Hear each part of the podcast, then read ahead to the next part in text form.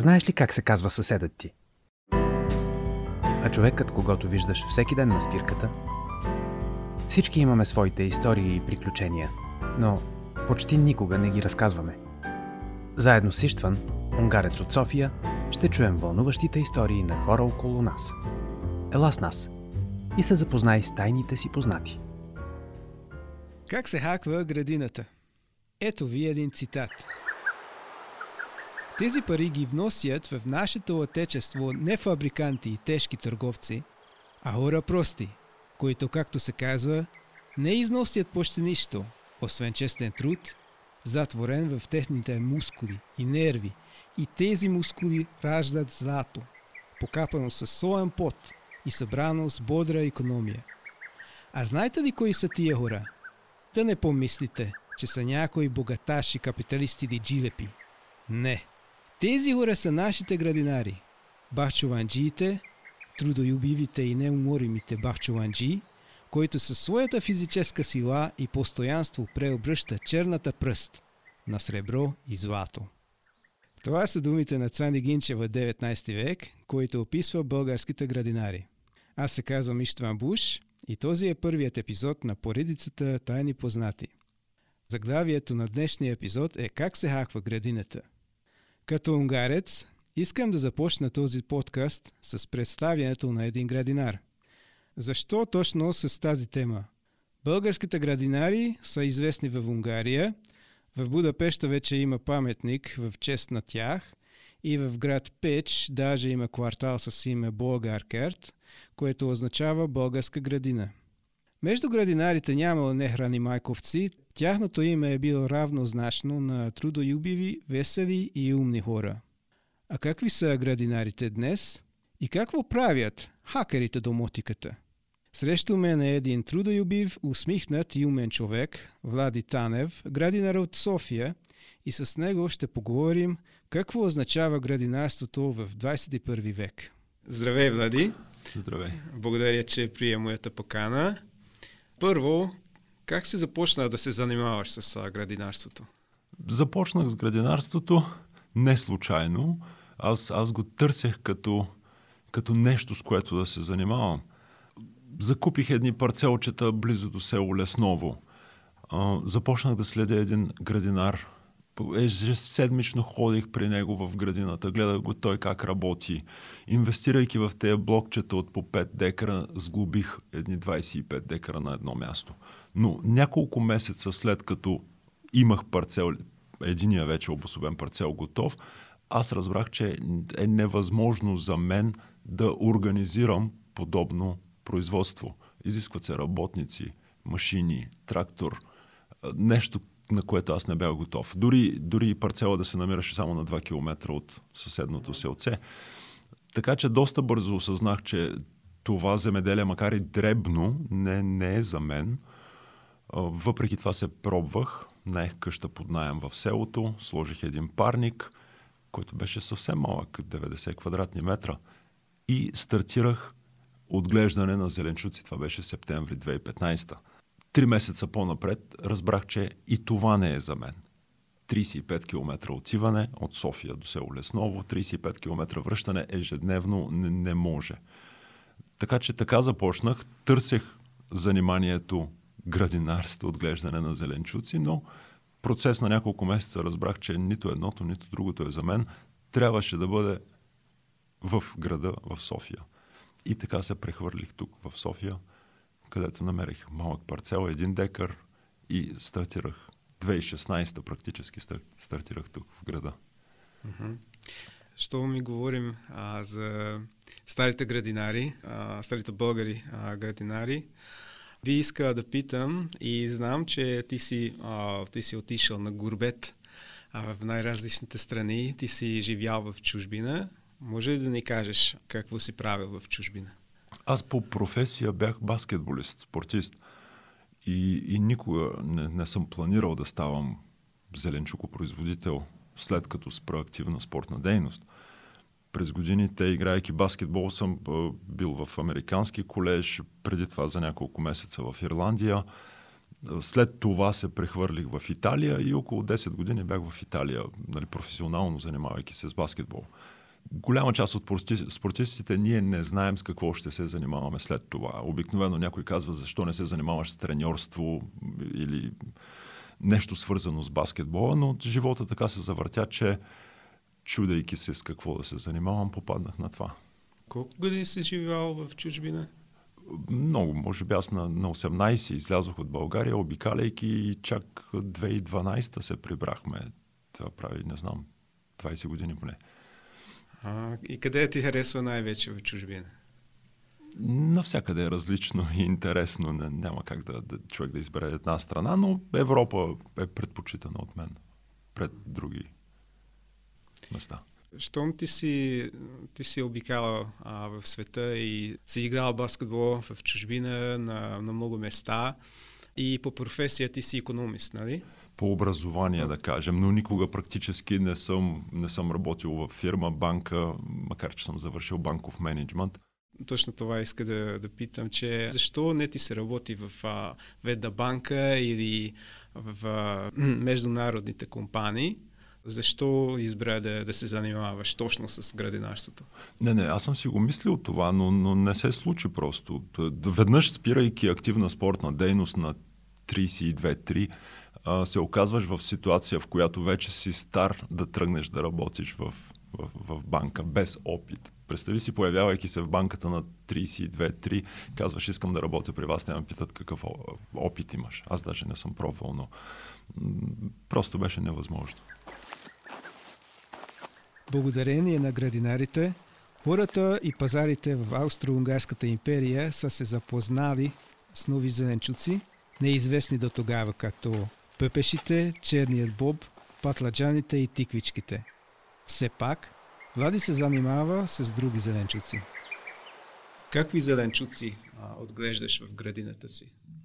За това, защото градината ми е малка. Ако точно измерим а, размера на парниците, аз работя на 200 квадратни метра, което е супер микро земеделие, дори а, може да се каже домашно земеделие, един вид. А, трябваше да избера зеленчуци, които имат економически смисъл да ги отглеждам и бързо да ги реализирам на пазара, което значи, че аз не отглеждам тикви и пъпеши, които имат 120-150 дни период на растеж, а отглеждам бейби моркови репички, които са 30-50 дни.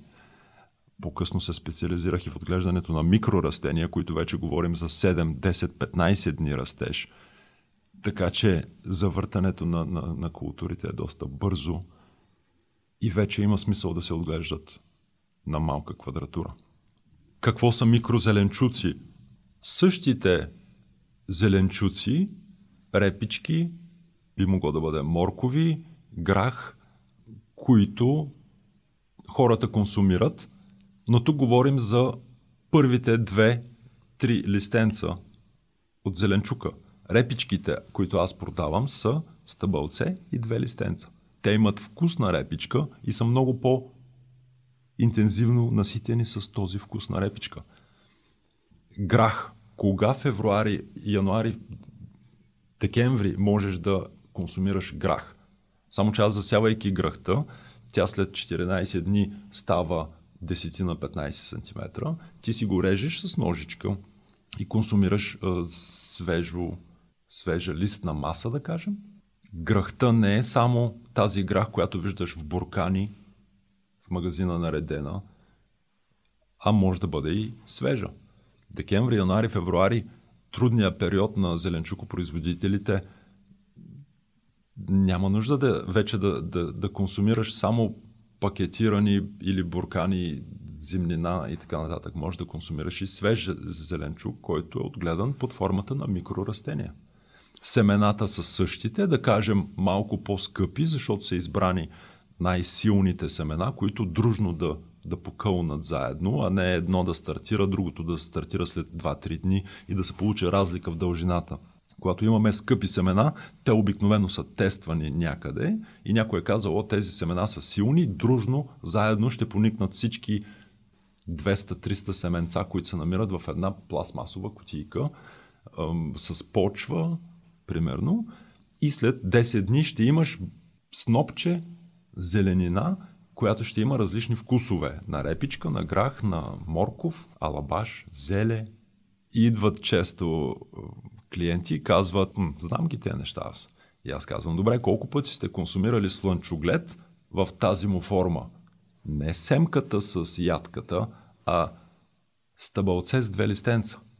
60-70% от хората, след като опитат нещо от нещата, които продам, казват, а, то наистина има вкус на слънчоглед, колко струва това или продай ми тази котийка, която има микс от 4-5 растения, така че да ги опиташ наведнъж заедно.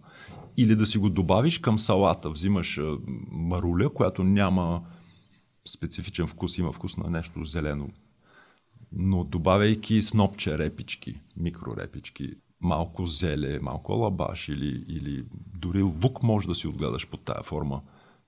Добавяш един вкус към салатата, който може би търсиш. И ти колко пъти си ял листа на репички. Те са ядливи, те се консумират. Или цвят от латинка, листо от латинка, говоря за цветето латинка, което е леко пикантен. В ресторантите го ползват за декорация в ястието, но ти можеш да си овкусиш салатата получаваш пикантен вкус. Старите градинари са работили в особено съдружие.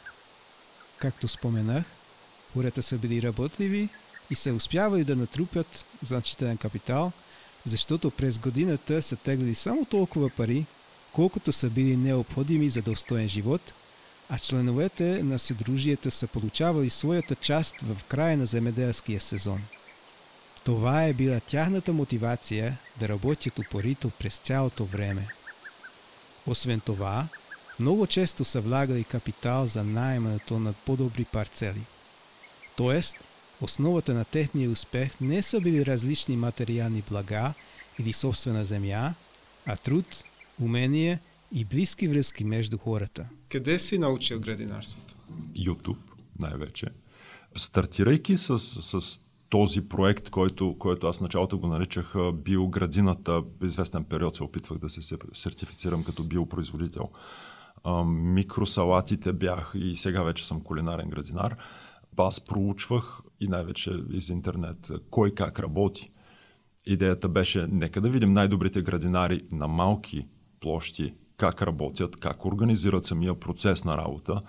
И естествено беше, че понеже нали, говоря английски, трябваше да потърся в Америка и в Канада как се развива това градинарство. Открих хора, които вече десетилетия развиват градинарство на малки площи и то на един ейкър се казва, 4 декара горе-долу, акра всъщност. И страшно много зеленчуци могат да се отгледат на такава малка площ, така че не е необходимо човек да има 10, 15, 20 декара, за да, за да организира такова производство и да има смисъл дейността.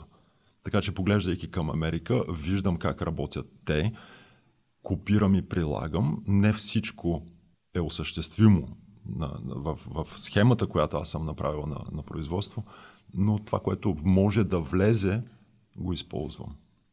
Някои, някои от имената, които са, да кажем, лидери в това нещо, Елият Колман. Елият Колман е, да кажем, първоначалният човека, който е дал идеите – след това, нали, вече негови ученици, да кажем, Жан Мартин Фортие от Канада, Кърти Стоун. Има вече доста хора, които следват примерите на Елият Колман. А, спомена, че ти искаше да се занимаваш с биопродукти. Да. Какво означават биопродукти? Това означава да купиш биосеме, което биосеме да засееш в леха градина, сертифицирана от сертификатор, оператор, който обикаля, наглеждате, контролирате, тествате и накрая да излезеш с продукт, който е биосертифициран. Но, но няма това търсене. Аз по-скоро няколко месеца след като разбрах как се работи като биосертифициран производител, разбрах, че не е за мен, защото примерно 2 квадратни метра босилек аз трябваше да напиша кога съм го засял, кога съм го прекопал, плевил, събрал, продал и след това наново с следващата култура. Което в моята малка градина с много и разнообразни зеленчуци неимоверно увеличава административната дейност, да кажем.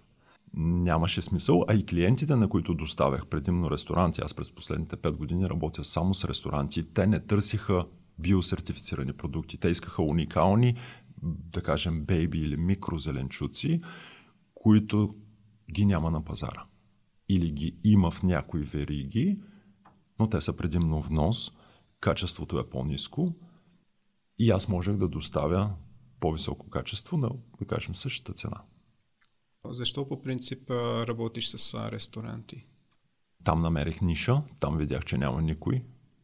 Беше лесно, бях сам, говоря за 2016-2017. Отглеждането на ядливи цветя, бейби, зеленчуци или микрорастения не се правеше от никой. Така че ако е празно, там влязах. А и, а и просто площите, върху които работя, са толкова малки, че трябваше да, продуктите да се съберат в колата, в чантите, в саковете, които нося и да може да се организира нещо такова. А какви са трудности за наградинарството? Непредвидимостта на, на време, насекоми. Аз, макар че не съм биосертифициран производител, прилагам техники, практики, които, да кажем, щадят почвата, природата. Примерно леха с репички, ако бъде нападната от листни въшки, да кажем, и е много тежко положението, аз елиминирам цялата леха. Не се занимавам да пръскам с разни препарати. Елиминирам лехата, засявам наново, приемам загубата и продължавам напред. Ага, и какво трябва да един градинар сега, в 21 век, да, да знае, да, да стане успешен градинар? Комплексно е, сложно, не, не, не може. Всеки може да отгледа зеленчуци. В този момент, понеже аз работя сам, аз трябва да съм градинар, след това доставчик, маркетинг, директор, фейсбук, разбирач, инста, инстаграм, блогър, блогър, знам ли. Комплексно е, не знам, аз извършвам всички дейности, но, но ако кажем, че всеки може да отгледа репички, моркови или микрорастения, не всеки би могъл да ги продаде после. Аз имах шанса, че бях първи на пазара и просто оцелих. Лесно е да се отгледа, трудно е да се продаде. Щастлив съм, че бях първи. Оцелих пазара. И какъв съвет можеш да дадеш тогава на, на тези хора, които искат да се занимават с градинарството? Трябва да имат някаква визия, трябва да имат а, план за действие.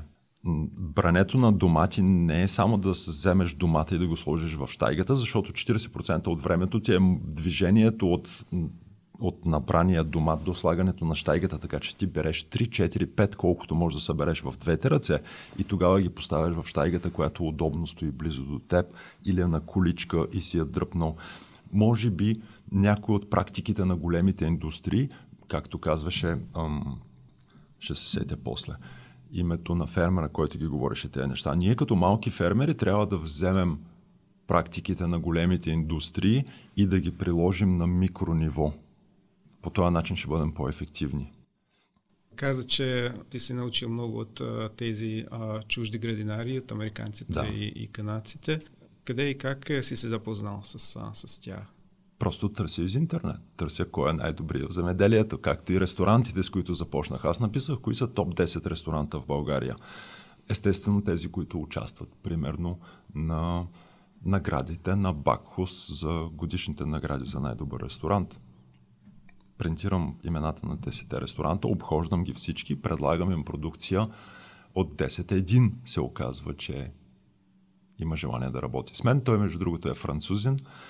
И така стартирах с 10-20 лева доставка на седмица. След това от нея година-две да станат десетина ресторанта. И така.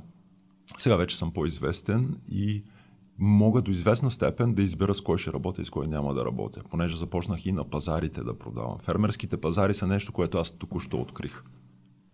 Да кажем, че ако ресторант се свържи с мен, аз бих искал да се запозная с готвача, който работи в този ресторант. С него да си имам приказка.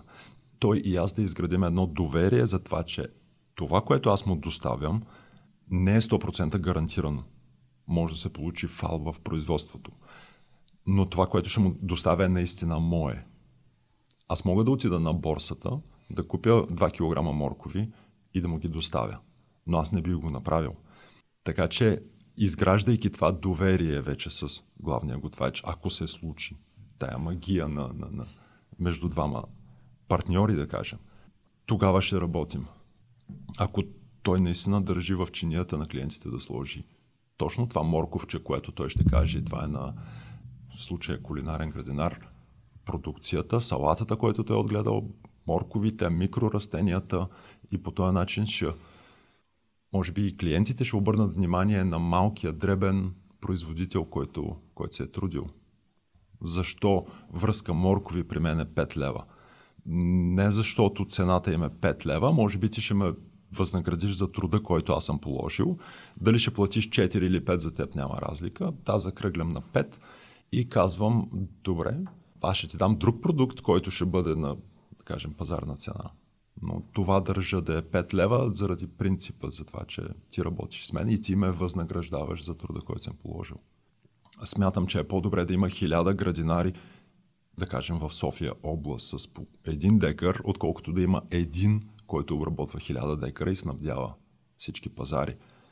Трудно е за малките, защото се срещаме сега в момента на пазара с неразбирането на част от клиентите, защо един килограм моркови е 4 лева, а в магазините и веригите е 1 лев. Това те да се самообразоват или пък да погледнат в, Facebook страницата, в Instagram страницата на съответния градинар, кога той ги е произвел нещата, как ги е произвел, имал ли е загуби, които може би с малко по-високата цена трябва да покрие, за да продължи да съществува. Иначе той изчезва като, като производител. А знаете ли, че българите са измислили колелото? Градинарското колело, другото му име е Долап, е било може би най-важното устройство в градините. Колелото се ползвало за напояване, слагало се до реките, ако не са го теглили да излива водата в градината. Това устройство е било непознато в Унгария преди заселването на българите, затова на унгарски се нарича българско колело. Както и в миналото, така и сега в градините са нужни машини. Разкажи ни как изглежда твоята градина и хладилник, а какви устройства има там. Да кажем, че, че, че ме питаш за иновации, защото ако това колело не е било известно в Унгария, някой от някъде го е видял, внесъл и е приложил тази иновация на местно локално ниво. То някой по света го е открил нали, в един определен период.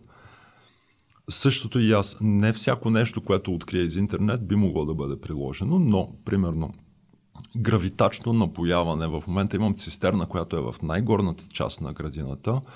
Тя се пълни от нормалното налягане през водопроводната мрежа, да кажем. В момента, в който е пълна цистерната, разни клапани се отварят и по гравитачния натиск на водата се напоява в определени часове. Отделно имам дъждуване, което също може да се включва и изключва с часовников механизъм, да кажем. И съответно сензори, които мерят температурата. Ако разделим дейностите на микрорастения и гради на микрорастенията, които ги отглеждам в затворено помещение, там температурата трябва да е по-контролирана. Там ще имаме примерно климатик, влаголовител, вентилатори и лампи тези няколко неща трябва да се включват, изключват при по-висока влажност на въздуха. Съответния сензор засича влажността и включва влаголовителя. Тази система от сензори е open source, Domotics. Аз вече имам статистики през последните 3 години на температурните амплитуди в градината – и не знам доколко мога да предвидя какво ще бъде след една седмица или две, но аз знам, че горе-долу след 15 април нещата се подобряват, нямаме нулеви температури, затова, например, утре бих могъл да вляза в градината да присъдя домати, знаейки, че няма да имаме повече минусови температури, на базата на дори моята статистика от последните 3 години, която пак може да е грешна, но все пак е ориентировачна. Така че съвсем бейсик неща. Примерно аз правя статистики на продажбите, които правя, които съм реализирал и мога да кажа, че тази седмица, примерно, съм продал на 10 клиента. Другата седмица аз знам, че няма как да продам на 20 но вероятно бих могъл с малко повече реклама на продукта пред клиентите, които минават пред мен, ще продам на 12, така че ще занеса стока за 12-13 човека и няма да пакетирам за 20 клиента. Нещо такова. В този смисъл статистиката, която правя, ще ми даде възможност лесно и бързо да опаковам количествата, които са ми вероятно необходими. Без да има нужда да изхвърля после нещо, което съм нарязал, пакетирал и срок на годност 3-4 дни няма да мога да, да реализирам. Обаче има една огромна разлика между старите и модерните градини. Старите градинари са се борили срещу паразитите, а модерните градинари трябва да се борят и срещу троянските коне и други заплахи от интернет. Щом а, ти работиш с а, тези устройства и тези неща, твоя хладилник а, е бил хакнат, така че а, ви иска да ни разкажеш а, как е била хакната твоята градина. Да, значи тази система с сензори, която се управлява от Domotics, праща сигнали през интернет пространството до, да кажем, главното сървърче, което регулира данните.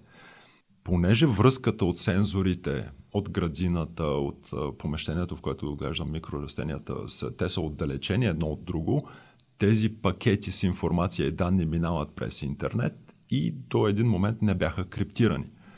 Български етичен хакер сканира българското пространство за MQTT протоколи из интернет и се оказва, че има примерно 20, 30, 40 такива сензори из България. Той забелязва моята система като, както я нарича той, по-интересна, защото пише хладилник едно, покълване, вентилатор 2 или нещо подобно. Сканира системата, при което тя не е криптирана връзката и той казва, аз бих могъл да включа и изключа определен сензор, като той няма да направи кой знае какви данни, да навреди по някакъв начин, но би могъл да включи някои вентилатори. Беше публикувал статия в негов блог. И това е момчето, което ми помогна да инсталираме сензорите. Веднага ми каза, трябва да сложим сертификат, криптирам на връзка, протокол. Направихме го за ден и сега вече връзката между сензорите, да кажем, и сървърчето е криптирана, така че да не, да не включват и изключват, когато си искат такива неща. Ами трябва да, да призная, че въпреки този разговор, за съжаление, аз не знам много за, за градинарството и за това би искал да, да те питам за съвет. Какво трябва да гледаме, ако искаме здравословна храна? Трябва, примерно, да посещаваш фермерските пазари. Сега започват едни солидарни акции на Хранкоп. Тези солидарни акции обикалят всеки месец по една ферма от производителите, които сме на фермерските пазари. В тези солидарни акции, като доброволец отиваш в която и да е ферма, организирана тази дейност нали, за деня, помагаш в, в стопанството, запознаваш се с фермера и в момента, в който знаеш малкото име на фермера и как той е организирал производството в съответната градина, може да отидеш на пазара, ако му имаш доверие, купуваш. Единственият начин е да се запознаеш директно. Влизайки в, в, супермаркет, ти не знаеш кой е произвел тези моркови, макар че има етикет, на който пише произведено от. Нямаш близкия контакт, който може да имаш на фермерския пазар, да си поговориш директно с фермера, да му зададеш въпросите, които имаш, да погледнеш продуктите, които има. Няколко са индикациите. Не може едно стопанство да има 30 зеленчука или ако има 30 зеленчука, погледни пак по-дълбоко. Той, той публикува ли във Фейсбук? Показал ли е тези моркови, кога ги е засял, в коя лиха ги е засял? Има ли отворени врати, в които ти да посетиш стопанството, да погледнеш как организира това нещо, цялото производство? Не може да имаш, в смисъл, може да имаш 30 зеленчука на масата, но, но, но изисква и доста работна сила колко човека има на договор, на работен договор? Сам ли работи? 10 човека ли работят? 30 ли са? Какви препарати използва? Как ги ползва? Ако той е открит и, и честен, може би ще ти каже почти всичко.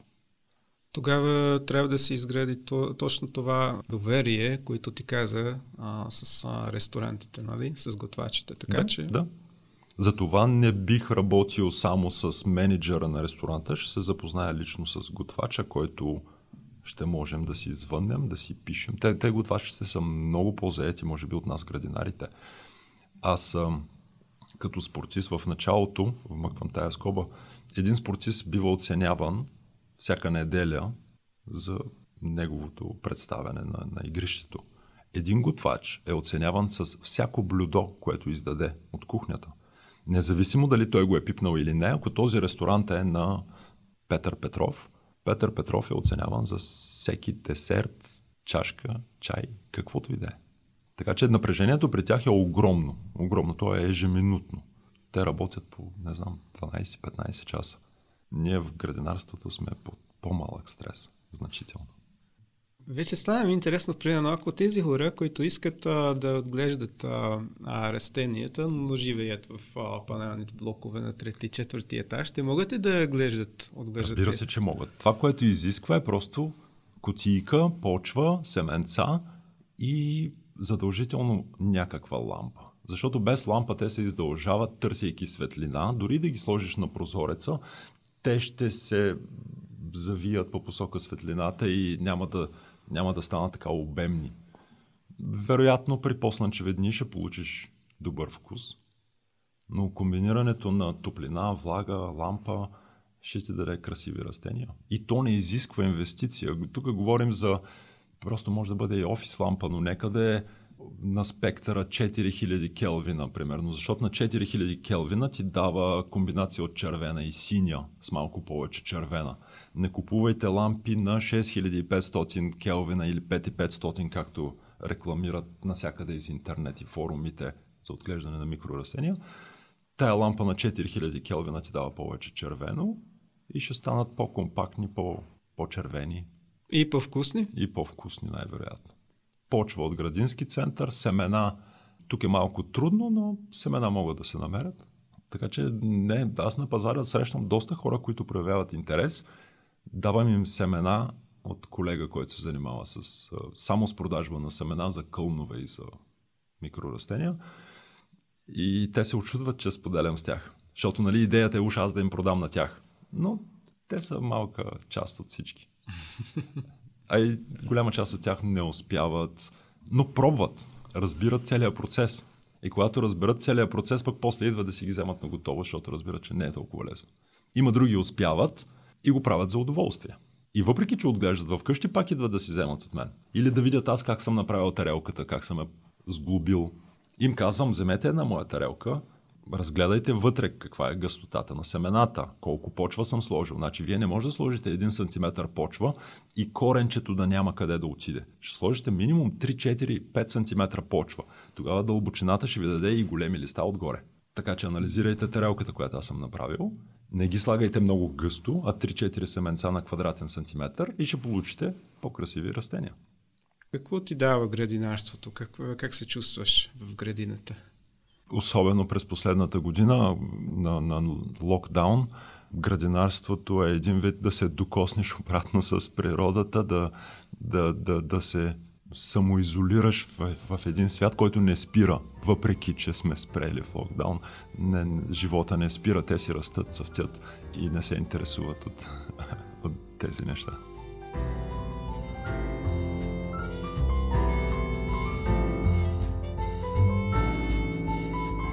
Ела с нас отново след две седмици и се запознай с нов таен познат.